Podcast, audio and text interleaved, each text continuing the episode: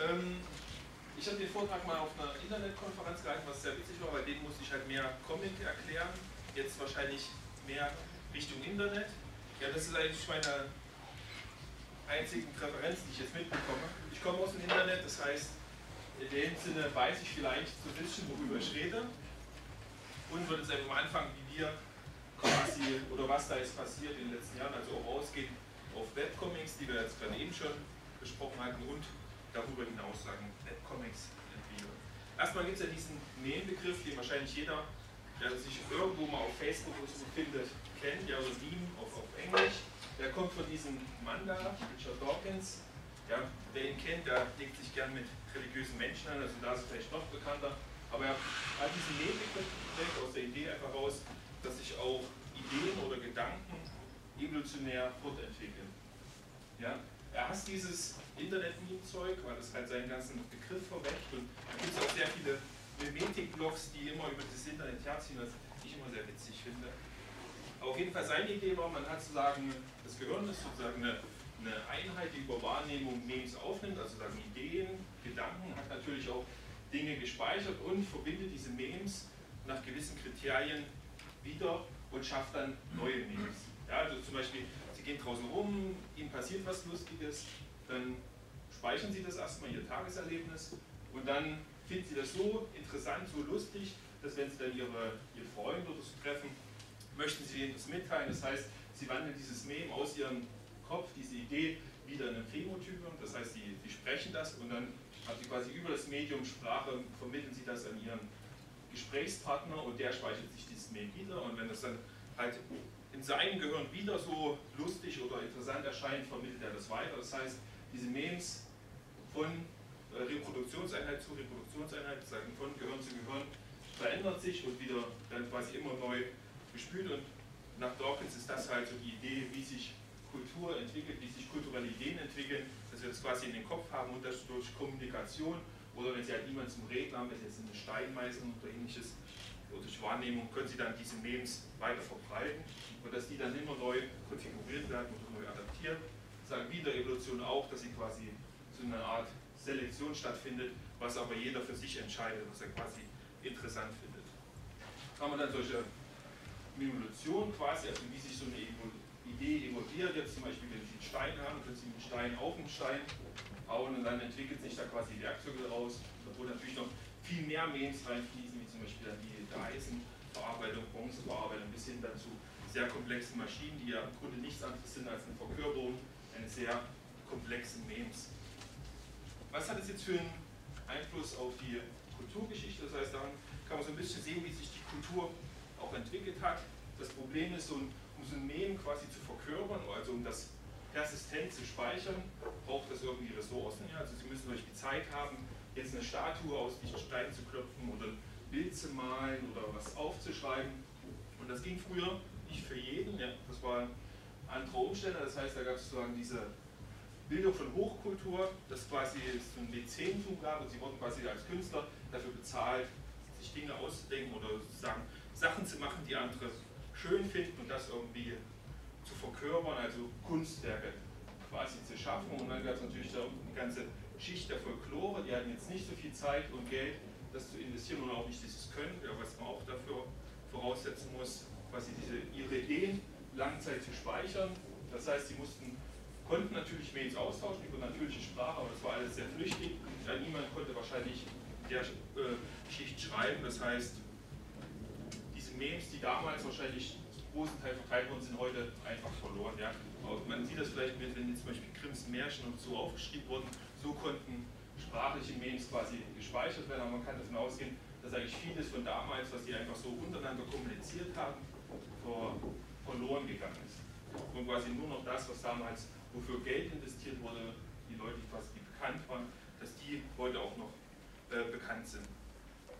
Das hat sich ein bisschen verändert in der quasi nach Industrialisierung also festgestellt hat, oh, es gibt jetzt erstmal die Möglichkeiten, Memes kostengünstig zu produzieren. Ja, zum Beispiel Bücher, mit dem Buchdruck wurde es sehr viel einfacher und, und äh, ressourcenschonend war so ein Buch quasi herzustellen. Das heißt, Bücher konnte man in größerer Zahl äh, herstellen und dann natürlich da so eine Art Geschäftsmodell drauf bauen. Das heißt, jemand, der das früher sich nicht leisten konnte, für den war es jetzt billiger, vielleicht auch mal ein Buch zu kaufen.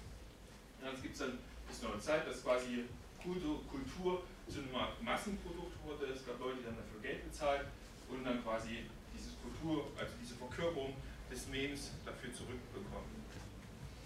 In der heutigen Zeit wissen wir, das bringt auch Probleme mit sich, weil man natürlich diese Leute da unten, die finden diese Kultur ja auch gut, diese Memes, und wollen die auch untereinander wieder tauschen. Ja, das war früher einfach so ein Buch abzuschreiben, war sehr, sehr schwierig, aber wenn man zum Beispiel äh, denkt mit der Entwicklung der Tonbandgeräte konnte man dann plötzlich sehr leicht Musik kopieren, die da quasi untereinander ohne Involvierung dieses Massenmarkt, also dieser Marktidee oben, getauscht werden konnten. Das war natürlich das große Problem, dass jetzt dieses Geschäftsmodell, was da entstanden ist, einfach von unten gefährdet wurde. Ja, zum anderen diese Folklore, die wir vorhin gesehen haben, das gab immer sozusagen eine auch Subkultur, quasi auch in unteren Schicht, die quasi nicht über diese Gateway-Schicht hinauskam, das sagen, dass diese Industrie, die quasi die Kultur vertrieben hat, gesagt hat, das ist nicht wert, vermarktet zu werden, weil einfach der Gewinn nicht stimmt und die mussten dann quasi unten auch auf dieser unteren Schicht bleiben. Das Internet hat das noch viel mehr kaputt gemacht, weil jetzt quasi jeder freie Kultur tauschen konnte. Ja, man hatte so eine, Plattform, da konnte man Dinge draufstellen, alles war oder ist furchtbar äh, billig.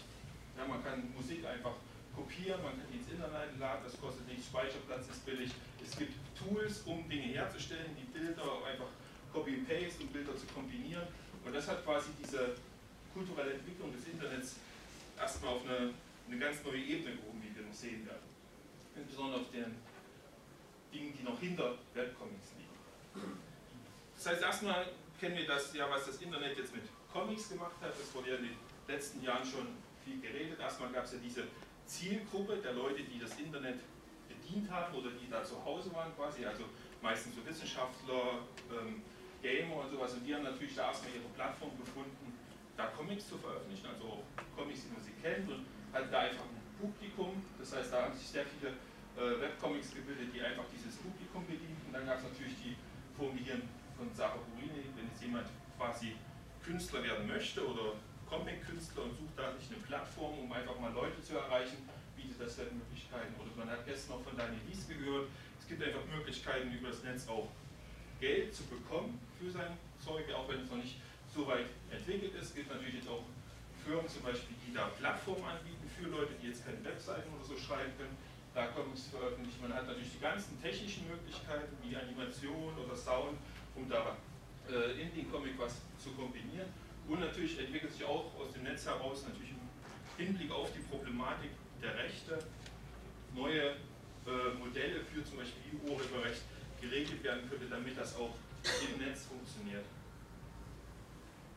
Die erste Folgerung daraus ist erstmal diese Unterteilung, die wir vorher hatten, quasi es gibt diesen Mainstream-Markt und darunter gibt es quasi ein paar Underground-Künstler, die nur vor sich hin zeichnen können und quasi über Kopierheftchen gerade mal ihre Freunde bedienen können.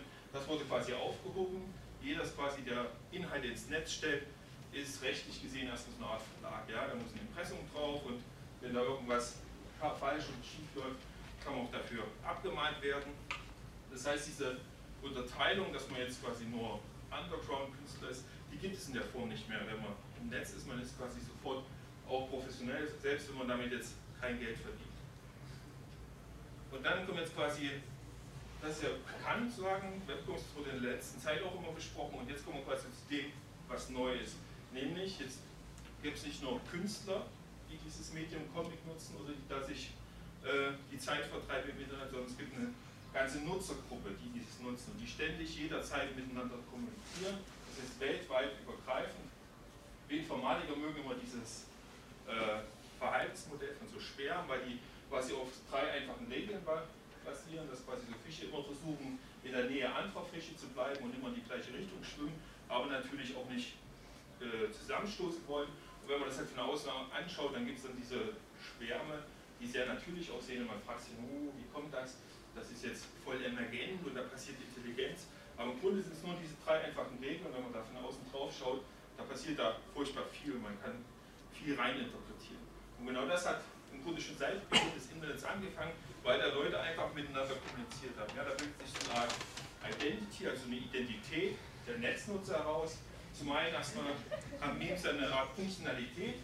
Ja, ich will jetzt oh mein fucking Gott nicht immer ausschreiben, das heißt, ich kürze das einfach ab, sage OMFG und dann wurde das halt immer weiter, hat sich dann so reingesteigert, dass es dann quasi immer mehr so cool wird, das zu benutzen. Und dann macht man da Ausrufezeichen dahinter. Und dann simuliert man quasi das, dass man von der Shift-Taste losgeht. Und dann steht da 1 und dann irgendwann gibt es so eine Overuse-Phase, wo das uncool wird ganz plötzlich. Und dann wird das quasi parodiert, ja, indem man da 1111 quasi die Ausschrift da rausschreibt. Es gibt dann auch noch andere Beispiele, wie zum Beispiel so Leadspeak, ja, voll cool, einfach mal Buchstaben mit Zahlen austauschen und so ähnlich. Und das zeigt einfach, dass sich da eine Art Identität, ja, es gab wirklich Leute, die haben sich da als eine Gruppe Internetnutzer gefühlt und wollten es auch nach außen und vor allem anderen zeigen, indem sie dann einfach sich zu einer Art Sprachen angeeignet haben. Anderes Beispiel, das ihr noch kennt, ist Smileys zu nutzen, einfach um jetzt Gesichtsausdrücke äh, zu vermitteln oder dann schon ins Bildliche zu gehen, zum Beispiel über ASCII-Art. Und hier zeigt sich schon, im Grunde gibt es immer so einen Trend, Bilder sind cooler als Text. Ja? Wenn ich was mit einem Bild machen kann, dann wirkt das für den, den anderen irgendwie attraktiver und vielleicht geht da was. Ja? Und das ging natürlich sehr schnell. Im Netz war das natürlich kein Problem. Ja? Sie können Text vermitteln oder Sie können auch Bild vermitteln, also ein GIF oder ein JPEG ist jetzt nicht so groß, dass jemand sagt, das kann ich jetzt nicht empfangen.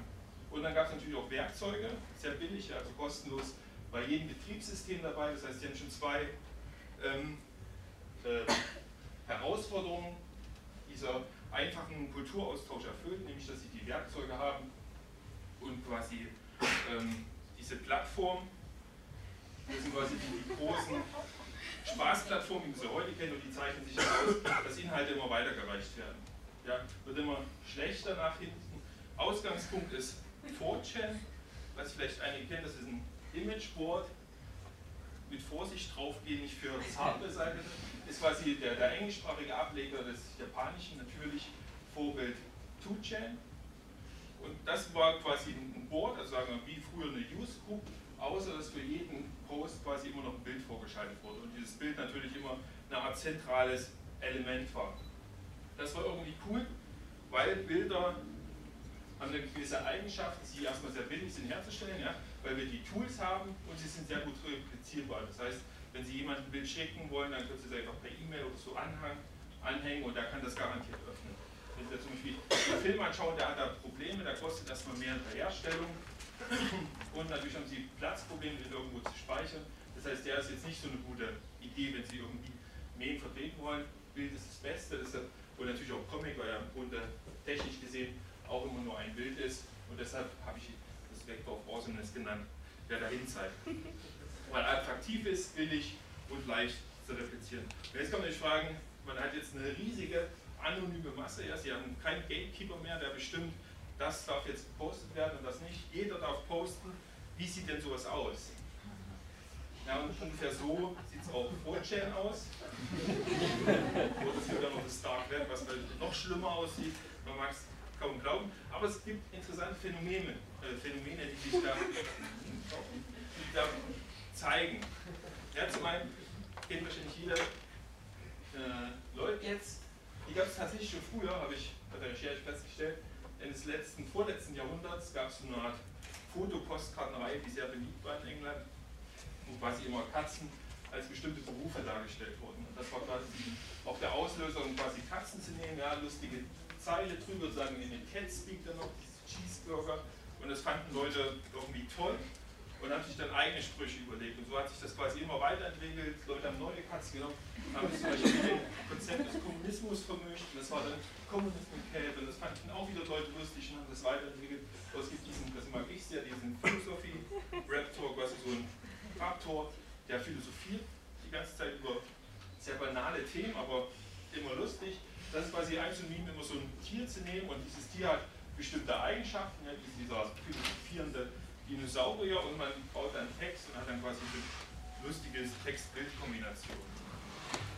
Anderes, was vielleicht viele kennen, sind diese Motivational Poster, die in den 80er Jahren sehr beliebt waren, um in Managementbüros zu hängen. Da war dann so ein Bild von, von Jets oder Fallschirmspringen und unten stand sowas wie Zusammenhalt oder Motivation. Und das ist einfach weiter, indem man quasi diesen Text, dieses Bild genommen hat und dann wie ein Cartoon quasi so eine Textzeile unten drunter als Kontext gesetzt hat. Und hier sieht man sehr schön, dass sich quasi diese ähm, dieses Meme quasi ineinander wieder schachtelt, je weiter das sind.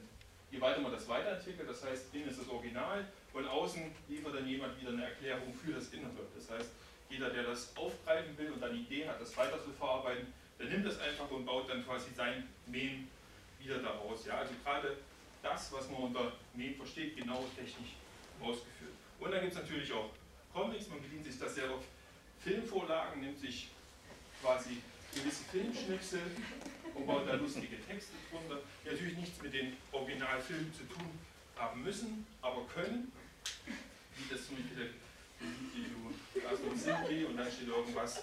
Und hier wird quasi auch sichtbar, dass es sehr großen Alltagsbezug hat. Ja? Also man baut Memes, um, um Alltagssituationen aufzugreifen oder sagen Situationen, die jemand kennt und, und postet das in der Hoffnung, dass die anderen das auch kennen und quasi immer weiter verbreiten oder zumindest es gibt ja dann immer auf diesen Plattformen Rating-Systeme oder dass die Leute sich gegenseitig bewerten, dass es quasi Karma-Punkte gibt. Das heißt bei Reddit, dass das sowas hochgevotet wird und dann kann man sich darauf was einlösen. und jetzt zu der Eignung, jetzt kann man sagen, ja, Comics, okay. Dann hat sich das rausgebildet, was, was ich toll finde, nämlich Comics, also richtige Comics. Natürlich muss man davon ausgehen, die Leute haben zwar Tools, ja, und die haben Plattformen, das einfach zu machen und niemand schreibt ihnen irgendwas vor. Die können quasi machen, was sie wollen, aber sie können nicht zeichnen. was ich hier zeige. Ja, und da hat sich dieses Rage-Face-Meme gebildet. Das heißt, es gibt bestimmte Gesichter für Gefühlslagen, für Charaktere und man nimmt das einfach und zeichnet dann außenrum so, dass es für den Leser verständlich wird. Ja, also so Minimum zeichnen, wie man das vielleicht so früher in der Schule gemacht hat, so ein Topf gerade so, dass man vielleicht erkennt und die quasi die Idee bekannt wird und dann niemand sagt, ah, ist mir letztens auch passiert, das war cool, das like ich und dann verbreite ich es weiter. Gleich mal zur Entschärfung oder zur Verschärfung Themen, die natürlich im Internet besprochen werden. Ja, was ist in 20 so ein Alltagsproblem, ach, kennt ihr das auch? Das ist doch eklig. Und dann wird quasi gleich die Lösung dazu geliefert. Gut, wie man quasi so ein Senkklo entschärft. Ja, und dann auch mit diesem Daumen und alles super. Ja, und zentrales Element sind diese Rageface ist jedes für sich einzeln auch wieder ein Meme ist, ja, und was sich weiterentwickelt hat und jeder kann dann ein eigenes Gesicht, was er lustig findet, einbringen und jedes dieses Gesicht hat auch wieder eine Geschichte, ja, zum Beispiel hier oben aus, äh, wie heißt Genau. Der Barney oder Barack Obama oder hier Steve Mercury, Ready. Ready. Kann ich denken und sprechen, das merkt man wahrscheinlich. Ja, und das, die nimmt man einfach und jeder weiß im Kopf, das steht für irgendwas und das, wenn ich das jetzt so benutze, wie ich das kenne und die anderen leben im selben Kontext, dann verstehen die auch, was ich damit sagen will. Und wenn man zum Beispiel Probleme hat, jetzt zum Beispiel, das ist meine Freundin, da kann ich natürlich nicht dasselbe Gesicht nehmen, dann behilft man sich einfach, indem man diese Copy-and-Paste-Frisur einfach aufsetzt und dann funktioniert das auch wieder. Ja, und dann kann man das komplexe Geschichten zusammensetzen und wenn ich jetzt zum Beispiel Probleme habe, irgendwas zu beschreiben, dann, dann schreibe ich das einfach daneben. Ja, also das Le, das ist immer so ein französisch klingendes, weil es sophisticated klingt quasi, dieses Le ähm, und baue dann einfach die Geschichten zusammen und nutze selbst für die, Kass, äh, für die Katze Rage Faces, weil wir wissen, Katzen schwierig zu zeichnen sind. ja, und jetzt kann man sich schon fragen, was ist das? Ja, erstmal sind es schlechte Comics für für Comiczeichner-Maßstäbe, deshalb finde ich das interessant, auf einem Comicsalon vorzustellen. Und man könnte sich auch die Frage stellen, wie ordnen wir das ein und, und was soll das überhaupt und was passiert da? Ja, und dann habe ich immer angefangen, auf diese Scott McCloud äh, oder Taxonomie einzuordnen, wo man sieht, dass diese Range-Face-Comics quasi sich nur auf sehr symbolischen Level bewegen. Ja, man hat quasi schon vorgefertigte Gesichter und Buchstaben und ordnet die quasi einfach nur räumlich an. Was interessant finde, ist, dass es jetzt nicht nur für diese Comics quasi für das Netz typisch ist, sondern es gibt auch eigene, wirklich künstlerische Comics oder Comics mit Künstlern dahinter, die das ähnlich machen, wie zum Beispiel Ryan North, der diese äh, Comics gezeichnet, einfach aus Cliparts und quasi den Text daneben geschrieben und dann quasi immer dieselben Cliparts gemacht hat und nur den Text ausgetauscht hat. Und das funktioniert über lange Zeit. Oder diesen XKCD von Randall Munro, wie man vorhin schon gesehen hat, der sich gar nicht die Mühe gemacht hat, jetzt groß zeichnen zu können, sondern einfach Strichfiguren nimmt und dann einfach den Text drüber setzt. Und es wird auch lustig. Das spielt sich dann bis heutzutage durch die Netzbewegung sichtbar, bis in die reale Welt quasi. Das heißt, Leute laufen dann auch rum mit diesen Schildern und hoffen, dass das jemand versteht, was ich finde. Aber es ist halt so ein Identitätsding. Ja? Sie verstehen es untereinander, das reicht auch aus, aber im Grunde benutzt man quasi nur so eine Hieroglyphenschrift. Ja? Man hat Symbole, ist jetzt keine Schrift in dem Sinne, weil man ja quasi nur räumlich anordnet im Comic, aber viel mehr passiert da eigentlich. Aber das Interessante ist, was dann quasi jetzt in diesem Kulturmodell oder diesem äh, Modell, was wir vorhatten, vorhin hatten, wo wir früher quasi dieses Gatekeeping hatten von der Industrie, die quasi sagt, das wird verlegt und alles andere muss halt sehen, wie es zurechtkommt.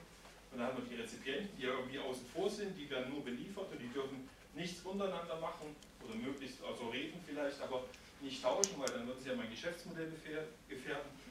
Und man hat dieses Gelbe, das ist quasi dieser Kulturraum, wo ich sage, das sind die Kulturschaffenden und dann rechts habe ich diese Rezipienten. Und dann haben wir ja vorhin schon gesehen, dieses Gatekeeping, das löst sich jetzt quasi auf. Das gibt nicht mehr jeder. Wenn er will, kann ich meine Comics ins Internet stellen und potenziell einem Milliardenpublikum zur Verfügung stellen. Das heißt, diese Linie dreht sich so ein bisschen um. Es geht erstmal nicht mehr um Geld, was früher so gut korreliert hat, weil wenn ich bekannt war oder wenn Leute mein Zeug mochten, dann konnte ich das auch gut verkaufen. Das heißt, Bekanntheit hat irgendwie sehr gut mit dem ähm, Gewinn, den ich da erwirtschaften konnte, korreliert. Jetzt geht es quasi mehr um Awareness. Ja? Man hat unten Undergrounds vielleicht noch, oder diese Webcomics sind vielleicht noch nicht so bekannt. Das große Problem ist, es hat noch keine äh, Monetarisierungsmöglichkeiten für diese Projekte gibt, weil die sich nur im Internet befinden und meist auch sowieso kostenlos sind. Und dann haben wir heute oben den, wie heute auch, hat man ja immer so eine Massenkultur. Aber jetzt hat man noch rechts die Rezipienten und die fangen plötzlich auch an, Zeug zu bauen. Aber nicht in dem Sinne, dass sie sich als Kulturschaffende verstehen, ja, wir, sie tecken ja nicht und sagen, ich bin Reaper 3210, der jetzt dieses Meme gebaut hat, sondern es wird alles anonym gemacht und einfach ins Internet geschossen. Ja. Das heißt, man hat da auf der einen Seite so eine Art Arzi-Kultur, also Kultur, Leute, die sich als Kunst schaffen oder zumindest als Kulturschaffende verstehen und sagen, ich produziere jetzt hier was und wenn ich das veröffentliche, steht auch mein Name drunter und ich hätte, wäre gern, würde irgendwann nie gern dafür entlohnt werden und auf der rechten Seite hat man quasi Leute, die es mehr aus einem Kommunikativen heraus machen. Ja? Also einfach sagen, ich finde das lustig und schaut mal, wie ihr das findet, kennt ihr das auch, sagen, ist eine Art naive Kunstbetreibung quasi. In diesen anderen Comics habe ich es mal genannt, das sagen anonyme Comics, diese Rolle des Künstlers einfach verschwindet und man hat nur noch wirklich diesen rein kommunikativen Aspekt. Jetzt kann man natürlich zum Ende noch die Frage stellen, ist das unsere Zukunft?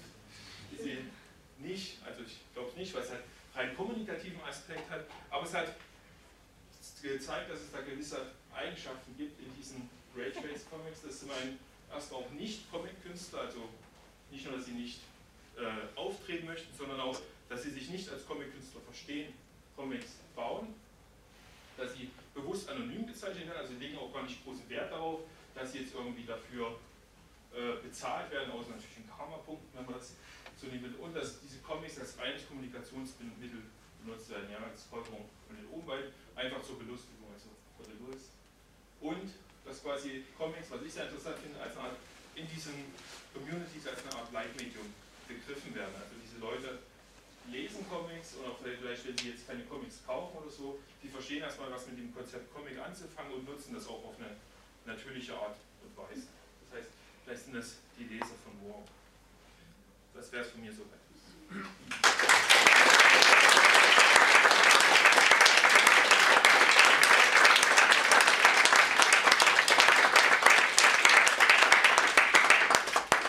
Vielen, vielen Dank für den Vortrag. Als hätten wir abgesprochen, passen die Dinge heute so gut zusammen. Ich ja, ich, ich war auch begeistert. Ja, äh, nicht Kulturwissenschaftler, ganz. Meldung. Ansonsten überlegen wir uns alle nicht eine Frage, nämlich die Sache mit den Gatekeepers. Wo kommt denn die Hintergrund vielleicht rein? Also als äh, klar, es gibt niemanden mehr dahinter, das ist auch online aber ähm, Algorithmen, die mir die ganze Zeit selber meinen Content generieren, nach dem, was ich denke, was ich sehen will, verhindern ja, dass ich was kennenlerne, was ich gar nicht wusste, dass es gibt. Also sei es auf Facebook, sei es jetzt bei meinem Publikum. So, ähm, wo man das Gefühl hat, wiederum halt, jetzt, wenn ich gerade irgendeinen Comic-Bereich nicht finde, ich wüsste gar nicht, wie ich da reinkomme oder wo ich danach überhaupt suche und man äh, hat äh, einen enormen Aufwand, irgendwie teilweise dagegen zu arbeiten, äh, dass diese Filterbubble nicht sich selbst irgendwie drin hält. Mm, ja, das Problem mit Filterbubble ist ja jetzt kein Gatekeeper in dem Sinne, weil sie ja kein nicht für eine Masse bestimmt, sondern Filterbubbles werden ja sehr persönlich, sehr subjektiv zugeschnitten. Ja. Und in dem Sinne sind sie natürlich schlecht, weil sie Zeug rausfiltern. Auf der anderen Seite vielleicht auch gut, weil sie ja dir Zeug zeigen, was du sonst nicht gefunden hättest, ohne dich jetzt überlasten, zu belasten mit dem ganzen Zeug. Das heißt, ich glaube, das ist einfach so ein Problem, dass die noch nicht sehr weit entwickelt sind. Und Filterbubbles finde ich als problematisch, wenn sie dann wirklich für Zwecke eingesetzt werden. Also zum Beispiel für Marketing oder für politische Zwecke, und dann wirklich nur noch gefilterte Informationen bekommst mit dem Zweck, dass du das andere wirklich nicht sehen sollst.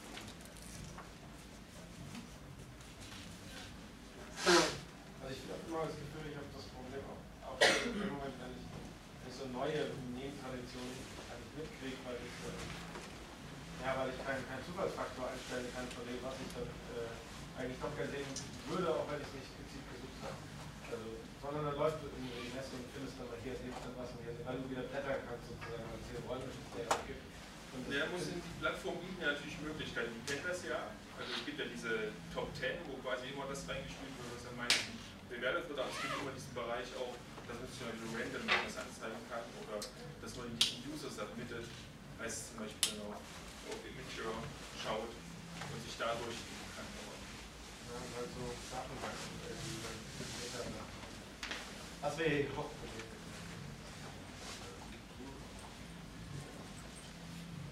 Ja, sonst Fragen? Schreibst du was darüber, so wissenschaftlich, oder ist es nur so für dich? Oder? Das ist weil ich es lustig fand. Und ich habe den Vortrag, wie gesagt, für eine Interconnect-Konferenz gemacht. Da habe ich freien Eintritt bekommen, wenn man Sport gemacht Und dann dachte ich, den kann ich hier nochmal einen zweiten vorbrüsten. Machst du da noch mehr in dem, in dem Sinne, oder ist das echt nur dafür gemacht? Nee, das ist nur dafür. Also ich habe mich auch nicht so gewählt ausgedrückt wie du kannst vielleicht. Das ist immer dann so, ich habe auch keine Literaturverweise oder so, obwohl ich halt mich vorhin sehr gefreut habe, dass es dann gerade mit diesem kommunikativen und diesem ja. künstlerischen Aspekt, dass es halt wieder auftauchte. Hast du seit Slams gemacht hast, ähm, was an deiner Vortragsart verändert oder hast du einen Anspruch? Das ist immer noch so wirr und stressig, so schlecht wie immer. Nee, super, vielen, vielen Dank ja. nochmal. Ich glaube, ja geht halt gut zusammen und wir bleiben nämlich bei diesem ganzen Kontext, nämlich Aufmerksamkeit oder